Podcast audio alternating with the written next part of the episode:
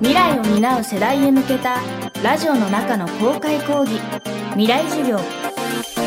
今日の講師は二礼彩香です。会社では小中高生向けの教育プログラムを提供しています。未来授業。スペシャルマンス。Z 世代会議。Z 世代とは1990年代の後半から2010年頃までに生まれた人たちのこと。番組では4人の Z 世代起業家を招き彼らの価値観に迫る公開ディスカッションを行いました。今週のキーワードは幸せです。今日の講師は現在22歳の大学生株式会社タイムリープ代表の二礼彩香さん。高校生の頃にはグローバル人生ゲームというプロジェクトを立ち上げ世界には数えきれないほど多くの価値観があってそうしたさまざまな幸せを楽しみながら学べる人生ゲームを作ればこの世界から戦争をなくせるのではないか二礼さんは考えました。未来授業4時間目。テーマは違いを知り違いを認め合うこと。二礼さんが今幸せだと感じるのはどんな時ですか？私寝るのがすごい好きで。好きなんですけど寝ても幸せじゃなかった時があって自分がまあその精神的にすごく大変だった時にこう何もしたくないっていう風になったタイミングがあってお仕事もしないしお家からも出たくないしっていうタイミングがあったんですけどその時ってじゃあ私寝るのが好きなんで強いて言えばベッドにずっといたいと思っていてでそれが一番幸せなんじゃないかって極端に言えばなんかそういう発想になった時になんかずっと寝れたんですけどいつもより暇なんで時間いっぱいあるんで全然幸せじゃなくてなんかただベッドにいて寝れても私の好きなことだったけどそれでは幸せではないんだっていうことがすごいよく分かってなんでじゃあ寝るのが好きだったのかなって思ったらその寝る時に自分がその日とか思い返せるところで何かを頑張ったりとか誰かと喜んだりとか、まあ、悲しいことでもいいんですけど感情を動かしたりとか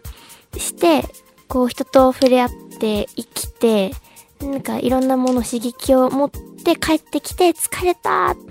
て言ってなんかベッドに横たわる時にあでもなんかまあいろいろあったけどまあ生きててよかったなって思えるし、まあ、毎日生きててよかったなと思って寝るわけではないんですけどでもそのほっとするほっとしてで眠りにつけるっていうことがなんか幸せなんだと思ったので今はその状態なのでこう自分が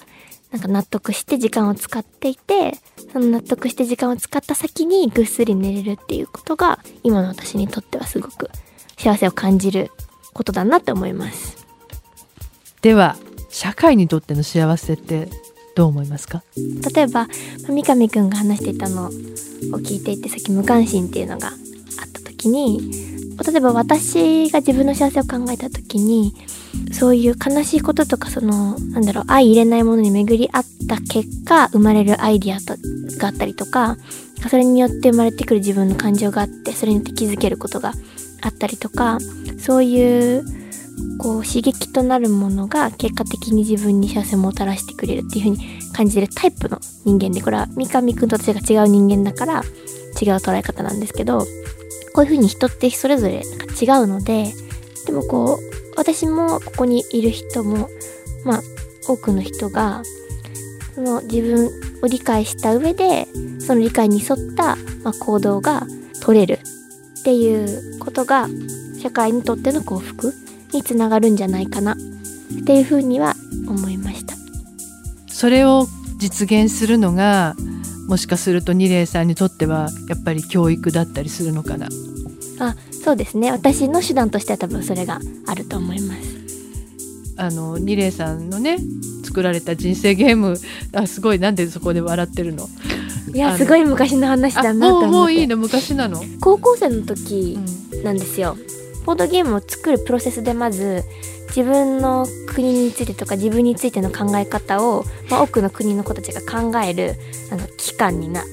なるんですね。必然的に。それはその個人が自分について向き合うっていう機会をこうボードゲームを作るプロセスを通して提供できるしかつボードゲームが届いた先の子たちがゲーム遊んでいくといきなりこうイタリアの国のエリアに入ったらそれこそ眠るっていうことに対しての彼らの幸せの感じ方が強くて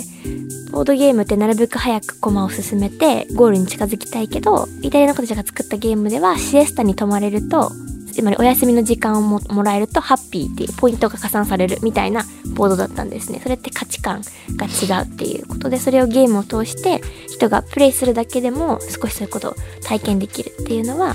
その上で自分ってじゃあどういう人なのかなとか他者とどう共存していこうかっていうことを考えるきっかけになるのかなっていうふうには思います。なるほど。ありがとうございます、はい、じゃあ最後の質問でね100年時代と言われる中で二礼さんの人生はこうありたいって思い描くことはありますか？もう本当になくて。なくてまあ自分が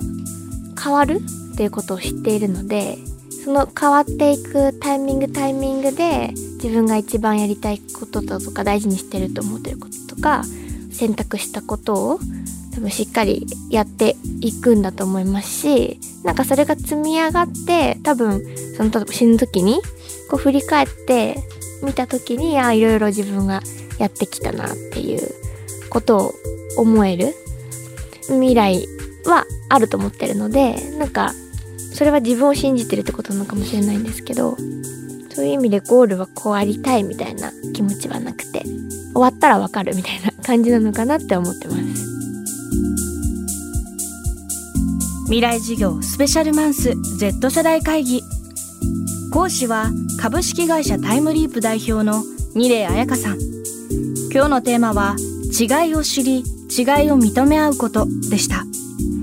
来週も4人の Z 世代起業家と同世代の学生たちによる公開収録の模様をお届けします。